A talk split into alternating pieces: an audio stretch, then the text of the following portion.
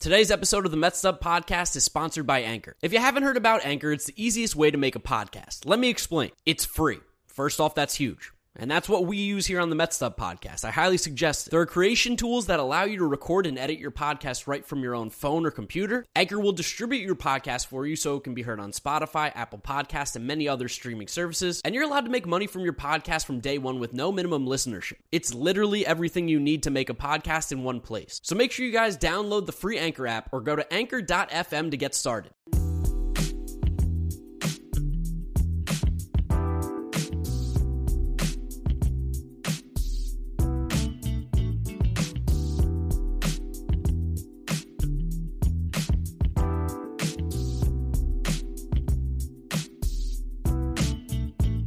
What is up, Mets Up listeners? Back here for episode number 47 of the Mets Up podcast. Of course, I'm your co host, Giraffe Neck Marc, Marc Luino, here with James Shiano. Jeter had no range, talking about this New York Mets marathon of a series against the Washington Nationals. Five games. This is very reminiscent of what the minor league season's looking like this year. Five game series are hell. Five game series are not fun. It's too much against the same team. And it showed in this series against the Mets and the Nationals because every single game just went a little bit too long there was blown saves all over the place. There was a run scored in extra innings. It was a pretty sloppy series, I feel like, in terms of the fact that nobody won a game very cleanly. It was all just kind of back and forth, a lot of fighting. Entertaining, I guess, if you're a Washington Nationals fan. Maybe, maybe, I don't know. Mets kind of split this series, three wins, two losses. Disappointing if you're a Mets fan. I think if you're a Mets fan, we all knew that you had to at least win four here and there were four very winnable games. We'll talk about what happened at the end of the series, of course. Before we do get going into that, make sure you guys are following us on Twitter, Instagram, TikTok at MetStup. We're all over the place on the social media. We're posting TikToks now. We're hip. We're cool. We're like Steve Buscemi in that GIF. What's up, my fellow youths? We're very cool. We're using the TikTok. Also, if you want some more video content, YouTube channel. You'll be able to see the full version of this podcast in video form. YouTube, just search up Mets Up Podcast. You'll be able to find us there. And if you're listening to us, Apple Podcast, Spotify, Google Podcast, wherever you listen, you will be able to find us. James, how are you feeling after this national series? Bad. Yeah. Use a really easy word you touched on this, but this was a really sloppy series. Not a really fun one to watch, especially like over Labor Day weekend. You just kind of want to watch some good, clean baseball, America's pastime. And this series made a mockery of that very pastime. The most frustrating thing about this series is that the bats like did somewhat come alive, and then like the pitching became a problem. And then when the pitching was good, the bats weren't scoring runs. And then when the pitching was bad, we were scoring. It was just like nothing seemed to click this series together. It was very much like the offense carried today or the pitching carried today, which has kind of been the whole thing of the Mets season. Nothing has really clicked together, and it all got started in game one, which was. It was interesting. It was super, super interesting to say the least. The offense stayed hot though. Javy, big double, Conforto, RBI. I mean, both of these guys have been swinging the bat a lot well. Specifically, Javy has been really, really good. I don't think we expect him to play this well, but this is things that both of us have said he can just turn it on like this. He can have that superstar kind of production that we've seen in these last, well, I guess since the Mets trade for him, he's been or had the highest OPS and the highest WRC plus amongst the players that were traded from the Cubs at the deadline. So, as bad as maybe it's felt with Javy at times, he's actually been really good. Yeah, quite good. And the word is, was, and will forever be juice. There's not that many players in baseball who can have short bursts of talent and production like Javy Baez. Can he sustain it over 162 games? No, certainly not. He just doesn't swing at the right pitches and kind of plays like a space cadet once in a while. Does just some things that make you think what the fuck is going on. But this game specifically in this series, he did a lot with the bat, he did a lot with the glove, and this is the reason you trade for a guy like Javy Baez for the potential of being a very good player, even though it won't always be there consistently. Yes, his uh, you know his graph of how how influential he would be on the game he could have a super negative impact or he could literally win you many many baseball games this was one of those where he helped us win games because the bat was just incredible and then we also got some big performances this series but especially in game one out of kevin pillar who hit the hardest ball of the game with a big double for us i have some more notes that i want to share about pillar and how he's improved as a hitter not improved maybe just gotten back to where he was before he cracked his face or before that guy in the Braves cracked his face, whatever his name is. He's been good. He's going to be very important for the Mets down the stretch with Brandon Nimmo going down. Yeah, that was a huge blow. Was Nimmo, of course, is going to be hitting the IL. Now, this game he had not yet done so because this comes a little bit later in the No, series. it's just foreshadowing. Foreshadowing, but Brandon Nimmo IL. So Kevin Pillar starting to see him hit well, which is good. Of course, it leads into more because he's going to get more playing time. Super funny moment in this game offensively. Uh, Pete Alonso with his second triple of the season because Pete Alonso's a speed demon now. I mean, I-, I don't even know how that was possible. It was such a weird triple. This was the, one of the funniest triples I've ever seen. Expected batting average of 020. It was basically because the Nationals were playing a mega shift on him, and he just found like the one spot where they weren't, and he was able to leg out a triple, which was watching Pete Alonso run three bases in in one swing of the bat is just something you don't expect to see often. It's not pretty. I'm pretty sure he has our last two triples because he broke the triple drought in San Francisco three-ish weeks ago, whenever that was now. So Pete Alonso is a triple triple machine. Yeah, and he was swinging the bat well at times again this series. We've talked about it. Ebbs and flows with him. He will be hot. He will be cold. I think that's just the Pete Alonso we're going to see right now. The ebbs and flows. He's going to be up and down. On the pitching side of this game, Rich Hill was actually like pretty good. Maybe his best start or one of his best starts as a Met. I thought this was definitely his best start as a Met. This is the first time he's completed six innings as a Met, which was very important because as the series progressed, we really uh, taxed our bullpen. So him just juicing out as much as he could on Friday night was nice. And I really think that him and Trevor Williams have been just unsung heroes for this Mets pitching staff since the trade deadline. Like we gave the Mets a lot of shit for not making a move for a great pitcher, and now the last three starts, seeing Jose Berrios be an absolute ace kind of makes me a little bit sick. But Rich Hill's been very, very, very important and like a very steady figure that we. I didn't think that he was really going to be at the time when we traded for him. I've mentioned this the last few episodes, but he increased his slider percentage again this game, the fourth consecutive start in which he's done so, and this represented the highest percentage of sliders he's thrown in a game all season. He's a big curveball guy normally, right? Massive curveball guy. You know, Dick Mountain likes to mix in some junk here and there. He got seven whiffs on two swings. It's pretty good. It's pretty good, especially that with the dominant uh, looper. Like now, you're becoming a pitcher who can finish six innings, something that he was not able to do his first month with the team. He only allowed four hard hit balls in six inning, six innings. None of those were hit above 103 miles an hour. And like Dick fucking Mountain, dude, 406 ERA and seven starts since the trade, and only getting better. This is a very good thing. BDE, big dick energy for Dick Mountain. He's just like he's given us again, keeping us in the game. This was like you said his best start, but even in the past when he struggled a little bit, again, close. Nothing that the Mets shouldn't be able to come back from or continue to have a lead in. This was just his best start. Six innings from Rich Hill is massive. And again, a little foreshadowing for the rest of the series here. It was even bigger that we got that length out of him because we were tested. Definitely. And this game felt like really good at this point, but of course, our offense just completely died after the fifth inning, and we let the Nats hang around, hang around, hang around, hang around, and then shit winds up hitting the fan. But before we do talk about Diaz's first blown save of the series, I want to shout out Patrick Murphy because that guy was electric. Yeah, he looked like pretty good. I mean, granted, created player. That's again not a real Yeah. name. That is No. I, the Nationals. Again, they are the kings of the created players with the guys that they have. They just Sam Clay, as we mentioned, Mason Thompson, Patrick Murphy. Uh, what was the other guy? Josh Rogers, who pitched one of the games this series. Like there are just dudes that they're pulling out. Riley Adams. These are just generic names, and the players are for the most part generic. Patrick Murphy was probably the best of those guys. He had seven whiffs and five strikeouts in two innings with an electric four seam fastball. I really liked what I saw. That's probably a reliever that the Mets are going to have to face a lot over the next like four or five years. Yeah, which eh, take it for what it is. If we if we're if we're having trouble with the Nationals, honestly, over the next four or five years, there's bigger problems than Patrick Murphy. But as you mentioned before, we talk about Edwin Diaz first blown save of the series, which is super discouraging to say.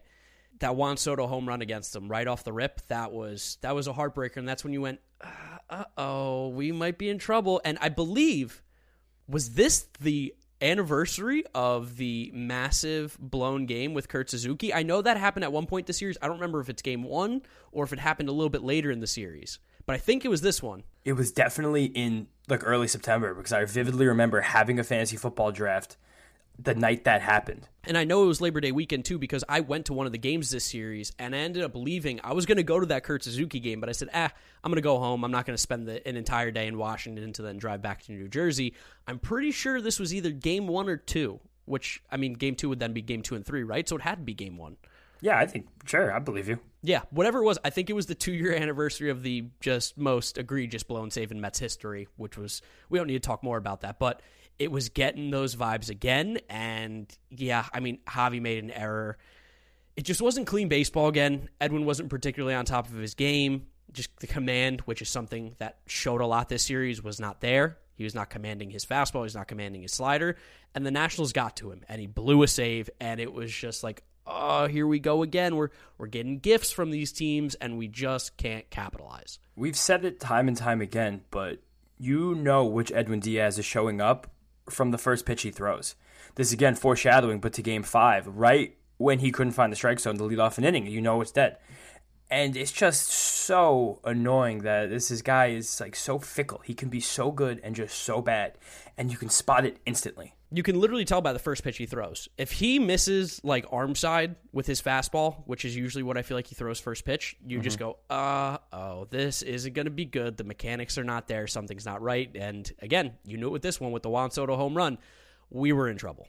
But that home run was also just such a cheapo. It had the 190 expected batting average. It barely made it out. I also don't know how Juan Soto hit it, but then you also think Juan Soto is like one of the best hitters, if not the best hitter in baseball. So like that's just what he does. He's he's unbelievable. if if you don't understand how good this guy is at this point in time, you're a lost cause because he's sick. Definitely, you're a lost cause. right. You're a lost cause. I don't even I don't even want to talk baseball with you if you don't think Juan Soto's sick. Uh, and luckily, we did come storming in the tenth off of Austin Voth because he's bad. Austin Voth is so bad this whole um, blown save ended up being moot. Just don't like seeing Edwin Diaz blow saves against the Nationals. No, I mean, yeah, we got some hits from Pete. We got some hits from Kevin Pillar, little Jonathan Villar sighting because, of course, Jonathan Villar is just the best leadoff hitter in baseball. I'm happy to say that now, which is also not true, but let's keep going with it. Best leadoff hitter in baseball. He continued it again. Print the shirts print the shirts. Best leadoff hitter baseball, Jonathan Villar. And luckily, the Mets were able to get the win. So that was like a positive spin to what could have been an absolute nightmare of a night on the two year anniversary of the worst blown save in Mets history. Now, let's talk about the big day, the next day, the doubleheader day. And it was off to a fantastic start. It was off to a great start. Maybe one of the best starts the Mets have had all year long. Huge, fat lead we jumped on Eric Fedde from the start, as we should, because Fetty Wap, he sucks. That guy stinks. I think the actual Fetty Wap would have a better chance getting New York Mets hitters out than Eric Fedde. That guy is awful. And the Mets showed it. We got Villar, Nimmo, Alonso, Lindor, all jumping on him early. And then the next inning, Javy Baez with a leadoff home run. We got a rally, we got some bloops, we got some errors, and we're looking at a 6 0 lead in the second inning. unbelievable. No, this was a great start to the game. I was at uh, the Parker House down the shore during this game in Sea Girt. Fantastic bar. They they've become littered with Mets Up stickers. So if anyone else saw one this weekend, that'd be pretty funny. Just tweet at us. And it was a great moment. College football was on. I was drinking with friends. I was doing some dancing. Nice little Red, Red Bull Vodka in the middle of the afternoon. Things were looking great. I was having such a fun time. And then past that, Pat Mazeika had a base hit, made seven nothing. The slowest man in Major League Baseball might have been a sac fly. I can't remember. He had two RBIs this series. One was a single, one was a sac fly. And then Conforto with a two run homer right after. And we were winning 9 nothing in the fourth inning of a seven inning game. Yeah, of a seven inning game with Stroman on the mound, who was cruising. He was in control. He got, he got a little bit of trouble, but he was finding his way out of it. And he made one of the sickest plays I've ever seen a pitcher make in all of baseball history in this start, which was. I don't remember what exactly happened. There was like a ground ball up the middle. It was a ground ball to wherever like Javy and Villar were around the bag, I believe. I think there was a shift on. I don't remember who was up. And they kind of both went for the ball, and Javy got it and flipped it to Villar, who wasn't really prepared, and he kind of like breadbasketed it and it went through. So then Soto was rounding second. He popped up and immediately went to third Heads because of the shift. Yeah, great play by a great player. No one was covering. And Stroman, who had ended up going down the line, I don't know why, but he, he for some he was reason, just like I think he was just like down, like oh damn it, but he kept his yeah. head up and he, he saw did. Soto break, and he immediately took off toward third. Javy threw. I mean, the New York Jets should look into signing Javy Baez for their quarterback right there. He, he led Stroman beautifully right in his breadbasket.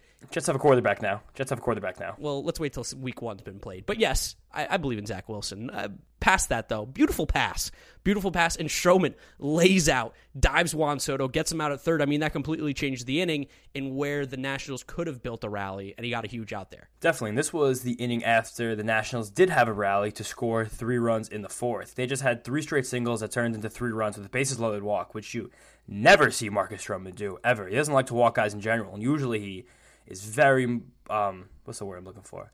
Usually he has better command when there becomes more pressure packed situations. which was stinky, and then two sac flies. We just let guys go there and sac flies because that's what we do. Mets love to miss cutoffs. Love it. We love letting guys get to third base when there's no reason to let them get there. It's just one of our favorite things. And then he did have that great play in the in the fifth inning to end it out clean, and it was a fine start from Stroman. He did the big sinker thing again, which he did last week against the Marlins. It seems like when he's playing teams that he knows aren't as good, he will just throw the sinkers and let them pound him into the ground through infinity and just hope that there's no actual damage he went through four straight starts with less than 40% sinkers. Now, the last two have been over that number. A number I have told you listeners out there to watch out for because that's how you can really tell a difference between if Stroman's going to be elite or just pitch to contact. And again, facing Nationals and Marlins in these two starts as opposed to the Giants and Dodgers and Giants and Dodgers and the ones before. So you can throw more sinkers and try to be more efficient, especially when the Mets needed length.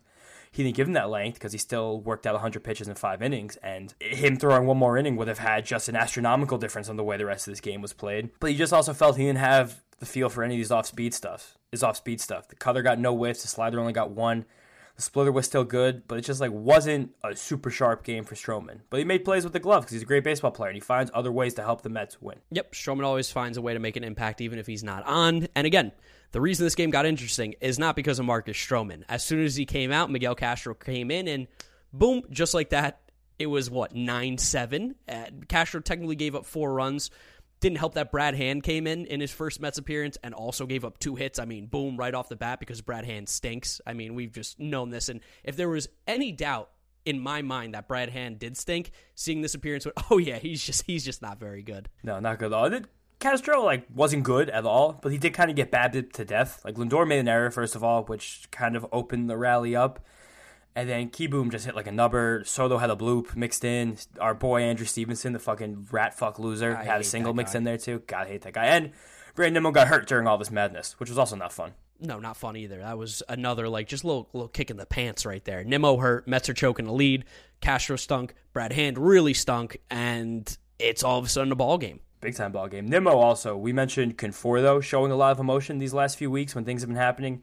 He showed a lot of emotion when he got injured. He was beside himself. He did. He was like, "I don't want to come out of this game, but I know I have to because I'm in some serious pain here." He was pacing in the dugout. Keith was getting upset seeing him be so upset. Keith was like, "Oh, jeez, man. Like, when's it gonna stop?" Like he was like so beside himself that Brandon Nimmo, who is at times the lifeblood of this team, couldn't be out on the field. He's just injury prone. He can't shake that tag. And there's no really way to tell if a guy will continue to be injury prone because once upon a time Trea Turner was injury prone and now he's like plays the most in the MLB over the last 3 years. So these things can change quickly.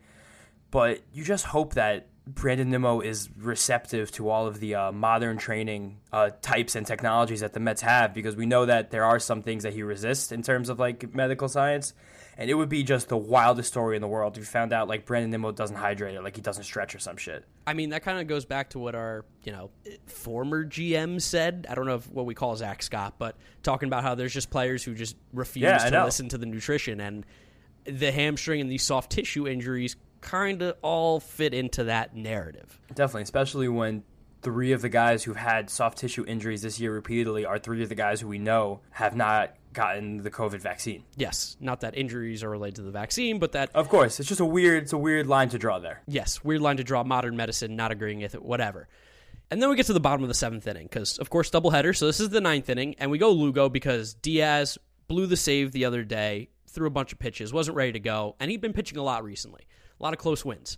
So we went to Lugo, and Lugo has been good all year. And I got a little heated when he blew this one here because, uh, spoiler, Seth Lugo blew the game. He gave up a two run home run to the newest member of the rat fuck army or whatever he is, Andrew Stevenson, who is a certified bum outside of playing the New York Mets. I mean, that guy would not even be the fourth or fifth outfielder on this team. Albert Almora gets picked over Andrew Stevenson. That doesn't that says a lot about his quality of play. But boy, when he plays the Mets, does he remember how to play baseball? Because he was an LSU guy. Like he he had talent in college, clearly. At the major league level, it just doesn't translate. But he goes up against that orange and blue, and he turns into fucking Superman. It's been uh, like a few weeks since we anointed a new member of the Rat Fuck Society, so I'm happy that we're back on this train. And we have both talked about Andrew Stevenson as like we hate this guy, but he yes. really hadn't like stabbed it in us and then twisted and then kind of like shook it around a little bit. Like he yeah, was making yeah. mince meat with our intestines in there. Oh, 100%. He had like three different switchblades. He had a third arm that popped out of his rib cage, and he was yeah. just destroying our insides. He, for his career, has a 687 OPS. against the Mets, it's 937. That's so insane. That's How could this be? 50 points. And he has the most at bats against the Mets than any other team in the league. Yeah, I mean the Nationals. No, Davey Martinez. That's a classic like old school manager kind of thing where it's like this guy plays well against the Mets. There's no reason to him. it, but he kills him, and he did it again. He had a two run home run on. Let's talk about this too. Lugo one two count goes to his freaking changeup. I don't Terrible. understand that pitch call. I don't understand. His curveball is clearly his best pitch by far. It's not even close. I don't get the changeup call. And he did that the other night, the uh, Tuesday night game against the Marlins, where he would, I forgot, it was Isan Diaz. One of the bad hitters was up that he was just rolling through after a couple guys got on. And he was really reluctant to go to the curveball with two strikes. He threw a changeup, a fastball, and a slider before he went with the hook. It doesn't make sense. I know it's a left-handed batter, but like your curveball is so good that it, you don't have to worry about that left-hand right-hand thing. Also, your curveball's a 12-6. It's a very very like traditional 12 to 6 break. It doesn't matter if you're lefty or righty. It is going to be nasty the same way to either of those guys. I could not for the life of me understand a 1-2 changeup. Did not get it. You went with your like fourth pitch against Andrew Stevenson. I know he's not good, but get the out. Who cares? Devil's advocate, when you're a left-handed batter and- and you're facing a righty and they do throw a curveball, like theoretically you'll probably see that better out of the hand, Yes. so there's more of a chance to sit on one. But this is Andrew fucking Stevenson. We're not worried. This isn't Juan Soto. Like, get him out. Why are we being cute? yeah, eh, there's no one we should be cute again. I know he's been great against us, but I think part of the reason why is because we just try to like outsmart Andrew Stevenson. It makes no sense to me. I was furious. I had some hot takes of Lugo's a bum. He's washed. I take those all back. I was You were pissed. My day was ruined. My day was ruined. We went from nine nothing to extra innings and that stupid little shit Andrew Stevenson, the one to tie it up. I was so mad. I was pacing around the apartment. I stopped watching. I didn't. I didn't even get to celebrate what happened in the extra innings because I was so mad and said we still have to win this game. I, I- my day was ruined. I was just in such a bad mood. It was also a gut punch going from blowing this game in the seventh to getting no runs in the first extra inning. I know. That's the other crazy thing too is that this team like it appeared like they just laid down going into that eighth inning. Luckily, we got out of it. Big gutsy performance there by the Mets bullpen, and we go to the ninth inning. And this is where the Mets bats re came alive, I guess you could say. Lindor, two run home run. Huge. Absolutely massive. Massive. Called this hot streak. Called the shit out of this hot streak. He Called had such a shit out of it. fantastic series. Also, you said big shout out to the Mets bullpen. We want to shout out specifically Trevor May for getting out of that eighth inning because he pitched a hell of an inning after we didn't get a base runner in the fifth, the sixth, the seventh, or an eighth besides the automatic runner, who was Pat Mazeika. It's just a slap in the face that Pat Mazeika's the automatic runner. And May did get into a little bit of trouble, which he, he likes to make it a little interesting Yeah, sometimes, yeah. but he got out of it. He was good. Definitely. And good shit. And then Heath Hembree shut it down because, of course, he did. Yep. But that Lindor home run was huge. It seems like this is the bat, at bat that you're going to look back on on the Francisco Lindor season and be like, he's back because he really did swing the bat very, very well this season, uh, this series. Home runs, doubles. He was hitting the ball all over the yard, just like we saw in my against Miami and New York a little bit, except this time it was falling. Huge home run from him. Again, I didn't get to celebrate it because I was in just such a bad mood. I again, day ruined. Call me a baby, call me whatever you want, but I was just beside myself. I could have thrown up how sick I was that the Mets blew this game, but they won it. 11-9 wasn't pretty. Heath Hembree, again, I, I really don't want to watch this guy pitch too often because he's a human rain delay and he just puts my stomach in knots, but he got the job done. Mets win going into the second game of the doubleheader now with a nice, you know, two games in a row against the Washington Nationals. We're looking good. We're feeling good. We got a chance to win the series right here on Saturday with the sweep of the doubleheader. And uh, we punted. We punted big time in game three. No Lindor or Javy. I, I hated it. How'd you feel about it? hated the shit out of it. Shout out Jim Tressel, king of the punts, but especially after the way both those guys played in game one, especially with Lindor hitting the go ahead home run like less than an hour before this lineup, a half hour before this lineup dropped, it was brutal. I do still understand giving Lindor like one out of every four games off, but fuck, that hurt like hell. But like, why bench Javy in the same game? Why not alternate them so one of them can play shortstop? I don't get that. It's also like we were at the time, I think it was game 132 of 162. Like there was legitimately 30 games left or 29 games left in the season. There's just no time. There's no time to play around. There's no time to play around. Time's running th- thin. Time's running out. And especially against a team that, like, these are easy wins. They should be easy wins. This is the bottom feeder. You can't just give away games to the Nationals when the Braves were playing some tough games against the Rockies, when the Phillies were going up against the Marlins, who are their kryptonite. We had opportunity to make up more ground here, and we punted. I just, we don't go for the throat ever, this Mets team. That's kind of how I felt all year long. We don't go for the throat. Uh, the devil's advocate argument against that is that if Lindor does re-aggravate this oblique issue, the season's over. Yes. Like his season and the Mets season, you can't really risk that. Like maybe if there's 10 games left, he's not sitting anymore. But with 30 games left, to lose Francisco Lindor the way he's swinging the bat right now would be just a, a shot to the heart.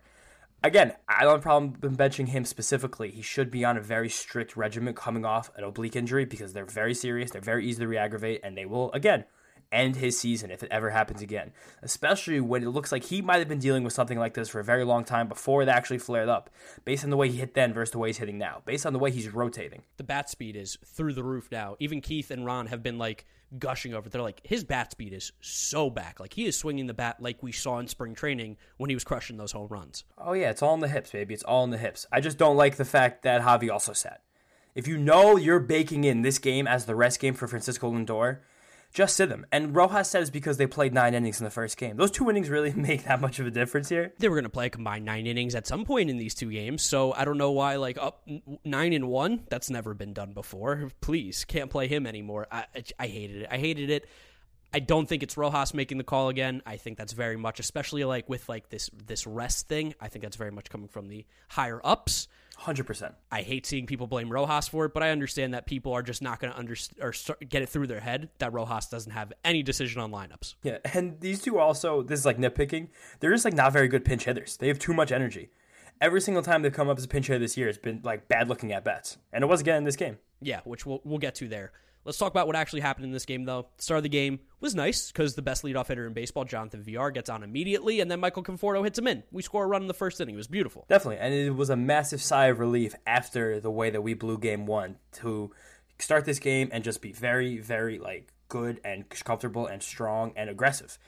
Even after Villar had like such a nice, crafty eight pitch walk because he's the best leadoff hitter in baseball, and he has seems like he's just going to absorb Brandon Nimmo's powers now that he's injured. Yeah, uh, he's like a dude who had never been patient really in his career, but for some reason, with the New York Mets in the leadoff spot, Caballo Loco, he calms down and he gets in the zone and he just plays on another level. Great start to the game immediately washed away. Immediately yeah. washed away. Tylor Megill was a little bit off, and that came with a Lane Thomas home run to deep center field. He crushed it. This is one of the funniest calls of my life. I said this guy was like pretty good, underrated, and he dominated us this series. He did. He's just home runs. That's all he does against the Mets. Is home He's runs. a good athlete. He, he, is a good athlete. He's a strong kid. Came from the Cardinals organization. Um, just too not enough room there for him. So I mean, just based on an outfielder leaving the Cardinals, it's almost guaranteed he's going to be a superstar. Yeah, Randy Arozarena, Adolis Garcia. Maybe Lane Thomas gets added to that list. I pray to God he doesn't.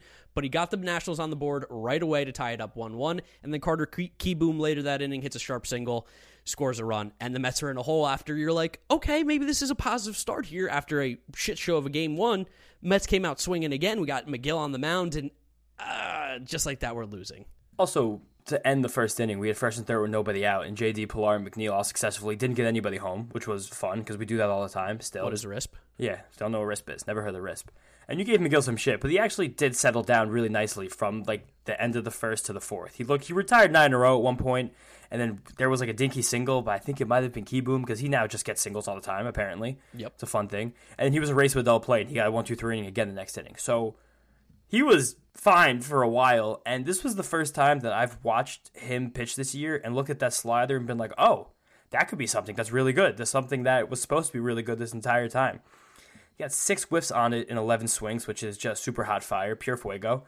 He also trusted the off speeds a lot more, something I've said time and time again for the way that Tylor Megill can adjust to the league adjusting to him and possibly take his game to the next level before an off season of hopefully further development. First time all year he's thrown the slider and the changeup, each of them over 50, uh, 20% of the time. Fastball also dropped down into the 50 percentages as opposed to the 16, 70 percentages, which is massive, massive, massive, massive, massive. But the whole thing was ruined with uh, Alcides Escobar's home run off the fifth inning, which was on a fastball that was right down the middle. Yeah, I mean, like one, you can't give up a hit to Alcides Escobar. That guy stinks. He's awful. He's. I can't believe he's even in Major League Baseball still. Yeah, I don't know how. I don't know where he came from. He disappeared like kind of after that World Series as he should have because he's just not a good baseball player. He's not a good fielder. He's not a good hitter. There's not much there. He's the classic like old school. You love him. He doesn't strike out. He gives you a, a tough at bat. But like nowadays, we know that means absolutely nothing. But of course, because he's a Met killer, he hits a home run here and gives them a 4 1 lead off of that fastball, like you said, right down the cock of the plate. And the Mets are looking at a 4 1 deficit. And that's kind of just the story of the game. We got a home run for Pillar in the sixth inning off Josh Rogers. Josh Rogers, is that his name? Jake? Johnson, I, I don't know. What is he? Let me look it up. Josh Rogers. Yeah, I mean, he's so unimpressive. He's the Mets kryptonite, soft tossing lefty. We couldn't score more than three runs off of Josh Rogers, Andres Machado, and Kyle Finnegan. None of those guys are very good. We had four hits in total this game. A lot of people on Twitter were coming at Megill that, you know, he couldn't give us a better start against the lowly Washington Nationals. The bigger story here is four hits against Josh Rogers, Andres Machado, and Kyle Finnegan. The Mets have a serious problem against guys who throw 88. I, I can't even wrap my head around it. The Mets also had two hits in the first inning. Yeah, so we had two hits the rest of the game, and one of them was Kevin Pillar's solo shot. Or two run, two run home run. My Two bad. run shot, two run shot. Second time this series that Kevin Pillar had the hardest hit ball of the game, which is just really hilarious. It shouldn't really be happening. I mean, they're both over 110. Like, there's not, there aren't soft hits. Like, he was smoking the ball. His hard hit rate has been soaring over the last two weeks. Maybe he's just swinging the bat harder now. Maybe he's like, screw it. If I'm going to hit 640 the way I'm doing it now, let's just go up there and swing as hard as we can, which we've seen has worked with guys in the past, including one of his former teammates, or two of them, Josh Donaldson and Jose Bautista, who both made that adjustment. Just swing hard. Just swing hard. Seems easy. But this is not the story here. The story is that we just laid over and died, basically, Yeah. the last three innings. Just had no interest in winning this game. Super, super horrible performance by the Mets after what was a really up and down game two, really up and down game one. Losing this game just felt like a little bit of the icing on the cake, getting ready for like what was going to be just a really disappointing series.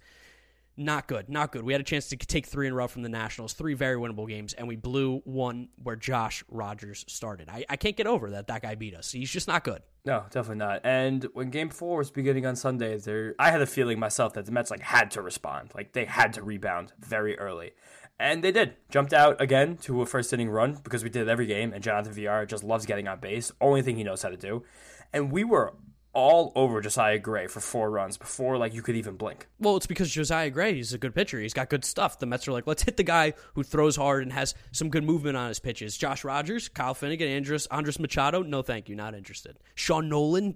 Don't even start me with Sean Nolin. Andres Machado might be the fakest name on this team. That's just like again, like that's a generic name that MLB the Show gives to like the two like Spanish Latin descent guys are that are on the draft class or whatever. It's frustrating. But again, like you said, we got off to a hot start this game. Conforto, two RBI single, scored Lindor, scored uh, Jonathan Villar, then Javy Baez got a single. We were stringing hits together. Jeff McNeil sacrifice fly, four nothing lead in the first, and again. Things were looking great, and who do you know stepped up to the plate in the bottom of the first? Friggin' Lane Thomason hit his third home run of the year, and I believe it's also the third home run against the New York Mets this year. I think he's only hit home runs against us, and we're like, uh, uh, Uh, this isn't good. And then Alcides Escobar gets on, and Josh Bell hits a home run. And you go, oh, it's it's it's four three. There it goes. Taijuan was not sharp. I really have to stop saying things out loud about the Mets, which is a conundrum because we do this podcast together and that's like most of my Twitter persona. But I said Lane Thomas was good and he annihilated us. I said Josh Bell's been swinging the bat better and he was all over us this series. He had a great performance this weekend. And even, I forgot to mention this, but in the middle of game one on Saturday, I tweeted the Mets are back with like the Gary Cohen uh, gift from the walk-off win on Tuesday. and the, Mets gave up nine runs in three innings after that tweet and Brandon Nimmo got hurt. Yeah, I mean, you're the, you're somehow every other team wants you to talk about them. Every other 100%. team. The Mets are like, please, James Shiano, keep your thoughts to yourself. I gotta just shut the fuck up sometimes. You just got to tweet out stats. That's your thing. You just got to tweet out factual information, no opinion. Never. I think that's what it is though. But like you, you Lane Thomas, like factually, like there is something there, and Josh Bell factually has been swinging the bat better. So I think we might have found it. Just stick to the actual true information. Lock the key, throw it away. Throw it away. So yeah, four three, just like that. Because again, uh, Taijuan was not sharp and was not sharp the entire game. But let's keep talking about the offense here because we responded immediately in the second and the third inning. We got a home run for Jonathan Villar because again, he is the best player on planet Earth. He's the best player to ever wear the New York Mets uniform, the orange and blue. It's Jonathan Villar. Shout out our boy Ernie. And then Javy Baez in the third inning, a home run, made it six three. So you're like, okay, the Mets, this this is what they should be doing to bad teams. This is like it's coming together. They're playing as a team. They're hitting when we need it. They're pitching when we need it. Here we go. This might be the turning point. And then Taijuan's like, hold on, I have some more runs to give up. I do want to mention that it's hilarious that this was basically exactly seven days, almost to the minute, that we were giving shit to Javier Baez because he started booing the fans. And Mets Twitter went from wanting him literally to be DFA'd to willing to offer him $200 million in legitimately seven days. And honestly, in those seven days, he has turned his season around quite a bit. Like he was having like an average offensive impact before these seven days, and then after the booing incident, he's been playing like a madman. He's been playing, like we said again, that like superstar potential that everyone talks about with him. Yeah, and I'm happy we have him for that. But like you were leading in, we do have to talk about Taijuan because he just had another weird game, which has been the absolute story of his second half. Literally ever since he gave up that stupid home run to Mike Zunino in the All Star game. Probably an event that he never should have been a part of because I wish he would have had a couple more days of rest. The arm I don't want to say it shot because the velocity was still decent. It wasn't like last game where he was just throwing super fucking hard, which was cool. But like, wh- why is he throwing sixty percent fastballs right now between his four seamer and his two seamer? I can't wrap my head around it. You want to know such... why? Why? I think because that's a pitch that he's thinking he can rely on his velocity to get him by with things, and that if his command is off just a little bit, that he can get away with it because he is throwing like in the mid 90s. I feel like because his command has clearly taken a toll or dip in what's happened from the beginning of the season and now, I think there's no doubt in that. He's throwing less of those breaking pitches because he just doesn't have the feel for them. He just doesn't have the control, and he's worried about leaving a hanger up there. And I guess that could be true, but the two seamer is the one that ended up getting hit hard. The Soto uh, single in the fifth that basically chased Taijuan and brought the Nationals back in this game was just a two seamer right down the dick that he smoked. And the four seamer was good. He had eight called strikes and just one of them was put in play, which that's pretty fucking rare for a four seam fastball to only one be put in play. There are only six foul balls, and he wasn't even missing bats with whiffs. He was just very good using it to keep the Nationals off balance and kind of dotting it up a lot of the time.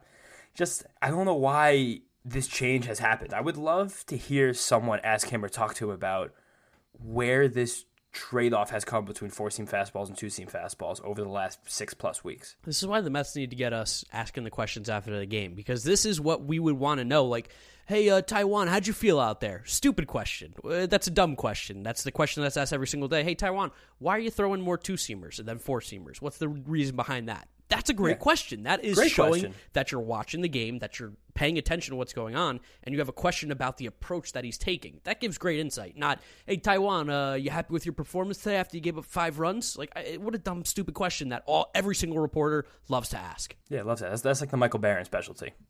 How'd you feel out there? Or Mike Puma? what went on? Well, in that what fifth was going inning. on in your head? Yeah. It's great. Good leading questions from real from top notch journalists. Now we did get some more runs though. Uh, You're done with Taijuan, right? I mean, there's just not a lot to talk about. Good. That was there. yeah, that was that was the whole spiel. It's just Yeah. weird. Pat Mazeika sac fly in the eighth inning, made Okay, it seven that, was, to six. that was the which, sac fly. Yeah, the fabled sac fly. Which also like I don't know the last time Pat Mazeika, but like I don't remember how many times he hits fly balls. That's just not something he does often, especially with like the depth to get a sacrifice fly. But he gave us the lead there in the eighth inning, seven six, and then the ninth inning came around, and this is where the Mets bats woke up. This was so nice to see. It was fantastic because they jumped all over the awful pitcher that is Austin Voth. So much so that Keith Hernandez, this this is prime Keith when he starts doing this. He saw Austin Voth come in the game. He's like, "Oh, Voth having a tough couple days here. Let's see how he performs." Six runs, didn't even get an out. He just got absolutely shelled. And Keith goes, "Man, I know it's September, but this is a kind of performance that gets you run out of town." And I was like, Keith. Talk about the guy's job here. I mean, yeah, he stinks, but this is a last place Nationals team. Let's pump the brakes. Like, this guy is a family. That's pretty fucking funny. Lindor hit the home run, spoken hot, as we've mentioned, and Pillar dropped that big grand slam that really made me feel comfortable because going into this inning, I was like, we need three runs. We Yes. can't be winning by one. I really would not like to be winning by two. I need at least three. And Kevin Pillar just made it nice with seven. He didn't have the hardest hit ball of this game because Pete Alonso put three in play over 111 and Juan Soto put one also about 112. But this was the longest hit ball of the game. So Kevin Pillar, offensive juggernaut, dominating the series. He's hit three of the six hardest balls of the season in this national series. This is great. He's just smoking the ball over the last few weeks, and now we're really, really, really, really, really going to need him with Brandon Nimmo being possibly done for the year. Yeah, if he's playing like this, uh, the Kevin Pillar slander will cease to exist because he's playing like a very capable major league player, something we hadn't seen all year. No, something we hadn't seen for a very long time. I think a lot of it was probably comfortability with his broken face. Oh, definitely. I think that it's it's hard mentally. I feel like to come back from like your face actually being just brutally destroyed. And it's even impressive that he has um, done it so quickly, you know? Yeah, no, Responding in two and a half, three months from a broken face is wildly impressive. No, it's- he, dude, he's a warrior. There's no doubt. We said from the beginning, like the dude is tough. He wants to be there. He puts 125% into every single play. It's just he wasn't good to start the year. But he's playing like this. Kevin Pillar, you can play center field for us anytime you want if you're going to hit grand slams and doubles and triples like this all day. If you're hitting the ball 110 miles an hour, you could do anything you want, Kevin Pillar. Yes. I really don't care. Yes, and then to end this game, Yennsy Diaz came in and shut the door. Yennsy, I love seeing him get more innings. He's he's good. He's got some stuff, man. You've been talking about him all year. We like Yennsy here. Yeah, love Yennsy. Got good command of the fastball. Changeup is nice. He's a piece, and he's going to have options for the foreseeable future. So he'll be a very valuable member of the Mets. I'll call him like the taxi squad for uh, probably at least for next year, as long as those rules don't change. And this gave us the series win. 3 1 in the series right now, going into our Labor Day matchup with the Nationals. Game five of, again, this absolute marathon in DC, which was, again, just sort of hellish. It was, it was pretty sloppy, as we said at the beginning. And we had a, a, decent matchup here. I mean, Trevor Williams, while he isn't great, you mentioned it earlier, has been somewhat of a savior this year just because he's been able to come in and give us some good enough innings and be good enough for us to keep us in games. And we're going up against Patrick Corbin, who stinks. He's bad. He's not very good this year. He's been better since like a really horrific April and May. He's still not very good. And I would say the offense's performance was incredibly disappointing after another hot first inning because that's all the Mets now do after not doing it for literally months yeah, Pete Alonso scored an early run for us, which was nice. Some really good hitting. A lot of singles, though. This is the story of this game. Today was the game of singles. The Mets had 12 hits on the day. They scored three runs. And I mean, those runs came from the Pete Alonso single. Jeff McNeil grounded into a double play, so that's not even an RBI. And then Pete Alonso hit a home run. The rest of it was super unimpressive. Like we got doubles, couldn't get the runners in. I think we were again like one for ten or one for twelve with runners in scoring position in this game. Just absolutely no timely, no clutch hitting, and it, it's a killer. You can't get twelve hits and score three runs. You just can't win many games scoring three runs. It's Major League Baseball. The average team scores four a game, so you should lose those games when you score three. Definitely, and while we're giving the offense shit, I just want to shout out Lindor because again, the guy's smoking hot, man on fire, scalding. Four hard hit balls today. Two of them were over 110 miles an hour. I think he did wind up with two or three hits. Correct? Uh, he went two for five. We, I mean, like let's just go through the box score real quick because there were hits all around the place, like we said. But again, just we couldn't get the big runs that we needed. Lindor two for five with a run scored as well. We had Alonso two for four, Javy Baez two for four, Kevin Pillar two for three, McNeil one for four, McCann one for four, Trevor Williams one for two. Like it was all over the place. I just mentioned the pitcher. I didn't even realize that, but everyone was hitting. It's just not when we needed it. Definitely. But luckily, Trevor Williams is just old school king. He goes out there and throws pitches down the middle like Warren Spahn, and just every single one finds a glove. It's such a pleasure. No, I won't say it's a pleasure to watch him, but it's very. Uh, I don't know. I was gushing over Trevor Williams today. I got nothing but good things to say. I mean, we shouldn't say it. Every single thing finds a glove. I mean, he still did give up 10 hits in five innings, along hey, with two hey, walks. Did what he had to do, bro. He's ripping 70% fastballs at 92 miles an hour, and it's just doing his thing. He's got the options. He's been a good piece. He's good depth. He throws meaningful innings. He can step in against a doubleheader against the Nationals, step in for a doubleheader against the Marlins. Anything that Trevor Williams has to do against bad teams, I'm here for. I like it. That's complete uh, 180. 180 is that what you'd say? 360 complete turnaround of what you thought about Trevor Williams. Put you into the exact same spot. I'm still okay. don't like Trevor Williams as a pitcher, but I kind of like the change of pace of like I'm old school. I'm throwing down the middle. I want to see if you can hit it. He's gritty. He's got grit. Bill Belichick would be a big Trevor Williams fan. Oh, Trevor Williams could definitely be the like the move tight end in the Bill Belichick offense. Let's talk about the bad stuff now, because it, it was you know good performance out of Familia, which was nice. Brad Hand came in, didn't give up a run, so that's great. Even awesome. Lugo really good coming off of a, a, tough outing. He was fine. I wouldn't say Lugo was super sharp. The Nationals got close to scoring a run. Javy made an incredible game saving at the time play up the middle. Yeah, it, uh, it, was a sick play. I did forget about that. Again, everything's mush here because five game series. But definitely, there was some mush with the bats also in these innings I want to talk about. McNeil, you referenced it before, had a very big opportunity with after Baez and Pillar had back to back singles in the fourth inning grounded to a double play. He just seems to be very lost at the plate. He hasn't hit a ball hard in what seems like months. I did some deep dive, some deep digging last night with my dad because my dad's like he's like something's got to be wrong with McNeil and he just knows I got in McNeil's ear the one time earlier in the season when I saw the stuff with his uh, batting stance and his swing and he even told me you're the only one who noticed it so I was like let's do some digging let's take a look at what's going on with Jeff McNeil swings I was comparing 2019 to 2021 I was looking at 2021 swings his mechanics are so fucked up. It's unbelievable. His hands are out away from his body, close into his body. He's double loading, where if you guys don't know what that means, essentially you go back for your load when you're getting ready for the pitch, and then he's doing it again when he's getting ready to swing, which is causing him to be late and tardy on balls because he's basically kind of wrapping his hands behind his head and the bat around his head. So much so, this is a thing that we saw Travis d'Arnaud have issues with while he was a New York Met, which is why you see so many foul balls back to the screen or so many foul balls going the other way from Jeff McNeil. He's just not getting around the baseball like he used to.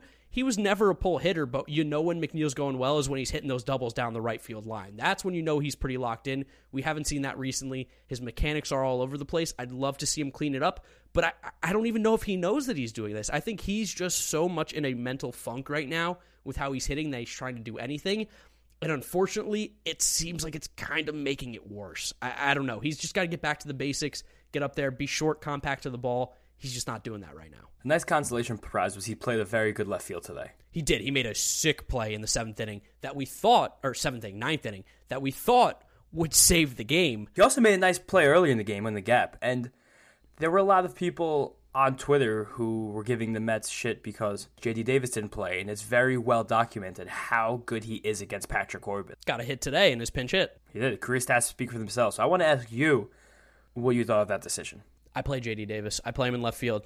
Are you serious? Yeah, and I know that this is a weird take, and I know I, I completely stand with the other side. I don't think that there is a wrong answer here because the Mets are in such a weird spot where, yes, the offense had been hitting and we did get 12 hits today, but we need that extra juice with the bat. And JD Davis, like, literally owns Patrick Corbin. Patrick Corbin is just in debt to JD Davis. I don't know what he did, but JD Davis owns him. He just absolutely dominates him. You got to have that bat in the lineup somewhere. This is where we wish we had the friggin' DH because he is so god awful in the field. And Trevor Williams, of course, is a pitch to contact guy. So it's a it's a match made in hell. That is not a good matchup. JD Davis in the field, Trevor Williams on the mound. Ugh, I, I I just feel like you got to roll the dice a little bit here because being safe, as we saw, didn't help us. Monday morning quarterback. I understand what I'm doing, but I, I also don't know where you put him. I also really don't know where you put him. You can't take out Villar. You can't put him in left field because he's god awful out there. I mean, you might as well have a scarecrow out in left field. I really don't know what to do there. It's tough, but I play JD somehow, some way. I disagree with you wholeheartedly. I don't think there's any way JD should have been in the lineup today. I agree it would have been nice to have his bat for a lot of these rallies. If he would have been in the middle of the order, things could have changed, but the Nationals put so many balls in play against Trevor Williams. Nationals had 10 hits in five innings, and Trevor Williams only had three strikeouts. So the balls were all over the baseball field. Having JD Davis in left field is complete liability, and you're giving so much of a better opportunity for all of those balls that are put in play to be either hits that were outs or singles that could have turned into doubles, doubles that could have turned into triples if Jay Davis is playing the outfield. He just he can't play there. He's so bad. The only option would have been to make this be the game if you're timing your sits where Javy or Lindor sits, you move Villar and JD gets the spot at third. This is something I wish the Mets would have planned for and been proactive earlier in the week so you could have guaranteed JD Davis at bat in the lineup at a spot where he couldn't kill you defensively. And this is where you plan your rest day we've seen him and Dom go to the wayside. Dom, we understand why he's not hitting well. He's not good in the field. He just has no spot. JD, unfortunately, has been swinging the bat somewhat well this year, but he is just again such a liability in the field that it's it's hard to get him in there, especially when you have guys who are swinging the bat well or playing defense. Especially in the outfield, like third base, you can hide him a little bit just yes. between shifting, and he has a great arm anyway. That's fine. Outfield, he is like a lost dog.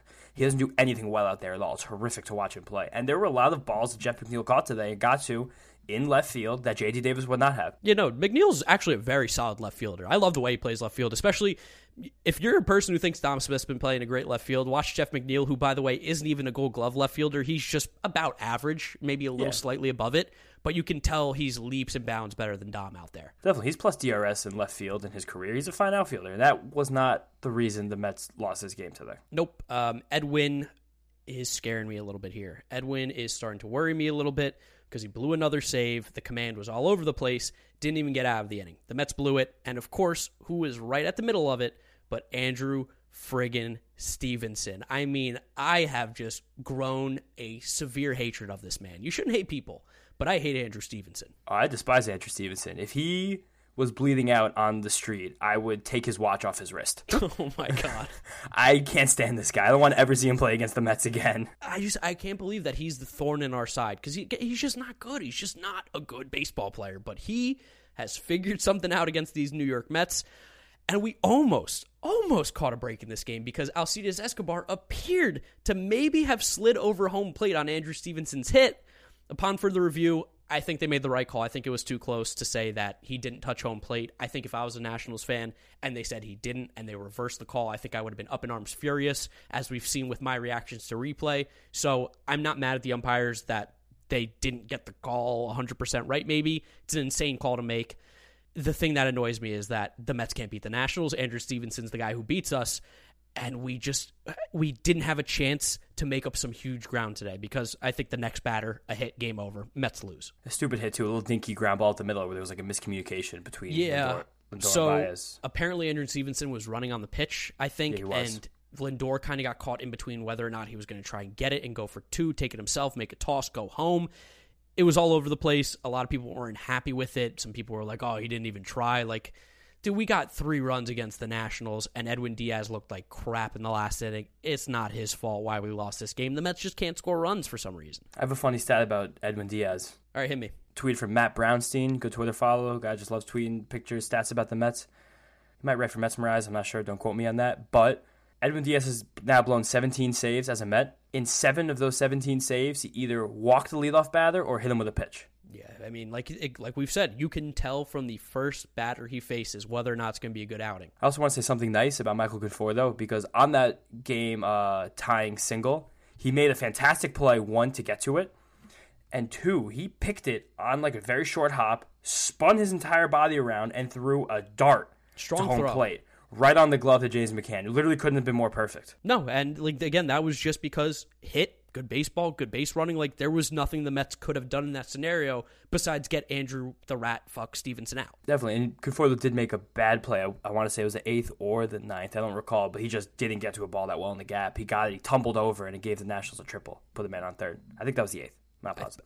I believe that was as well. But yeah, again, like not why we lost the game. The Mets just the inability to score, plus Edwin going back a little bit to what we've seen in the past before. It's starting to get scary that the games are really starting to matter and that Edwin's starting to fall apart against the Nationals. Maybe he just hates Washington D.C. That's a cursed place for Edwin Diaz and the New York Mets.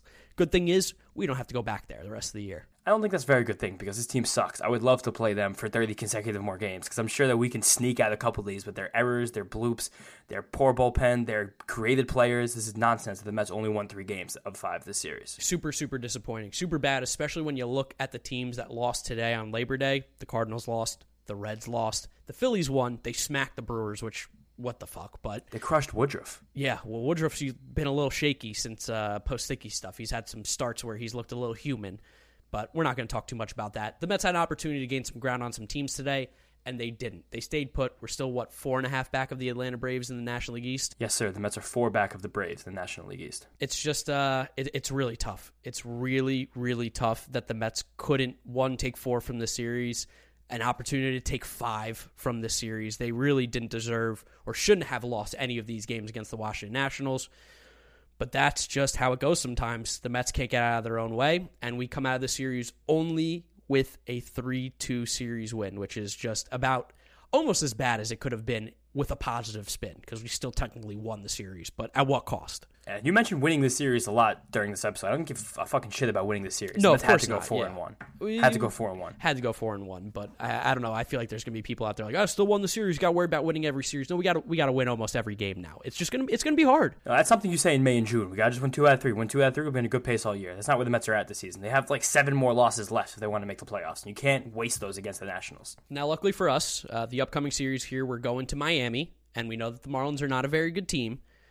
The pitching matchups, how are we looking, James? No, this is gonna be the end of the Mets' uh, nice little hot streak here because again we're doing the bang Nationals, Marlins, Nationals, Marlins. So everyone enjoy these next three games. We got Carlos Carrasco against our friend Edward Cabrera on Tuesday night, probably when you're listening to this.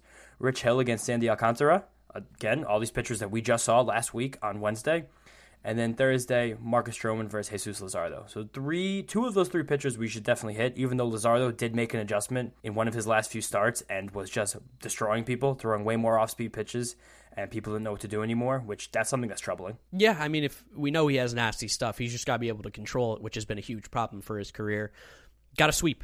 Got to sweep. We said this with the Nationals. We Got to take four of five. Now, even more so that we went three and two this series, have to sweep. There is no way about it. If the Mets really want to have a shot here, they have to sweep because we got the Yankees coming up, got the Cardinals, the Brewers. We got some tough games coming up here. gotta beat the bad teams. And unfortunately, against the Washington Nationals, we didn't do it enough. We're seven three, seven and three right now in the ten games we've played so far against the Nationals and Marlins, and we said two weeks ago that you had to wind up being ten and three on that stretch. At worst, nine and four is not getting it done. So win these three games. Just win these three games. Yankees in town for a massive Subway Series this weekend. We got to be hot going into that got to be hot. And I know the old adage is like one game at a time. You got to just worry about the game in front of you. Win.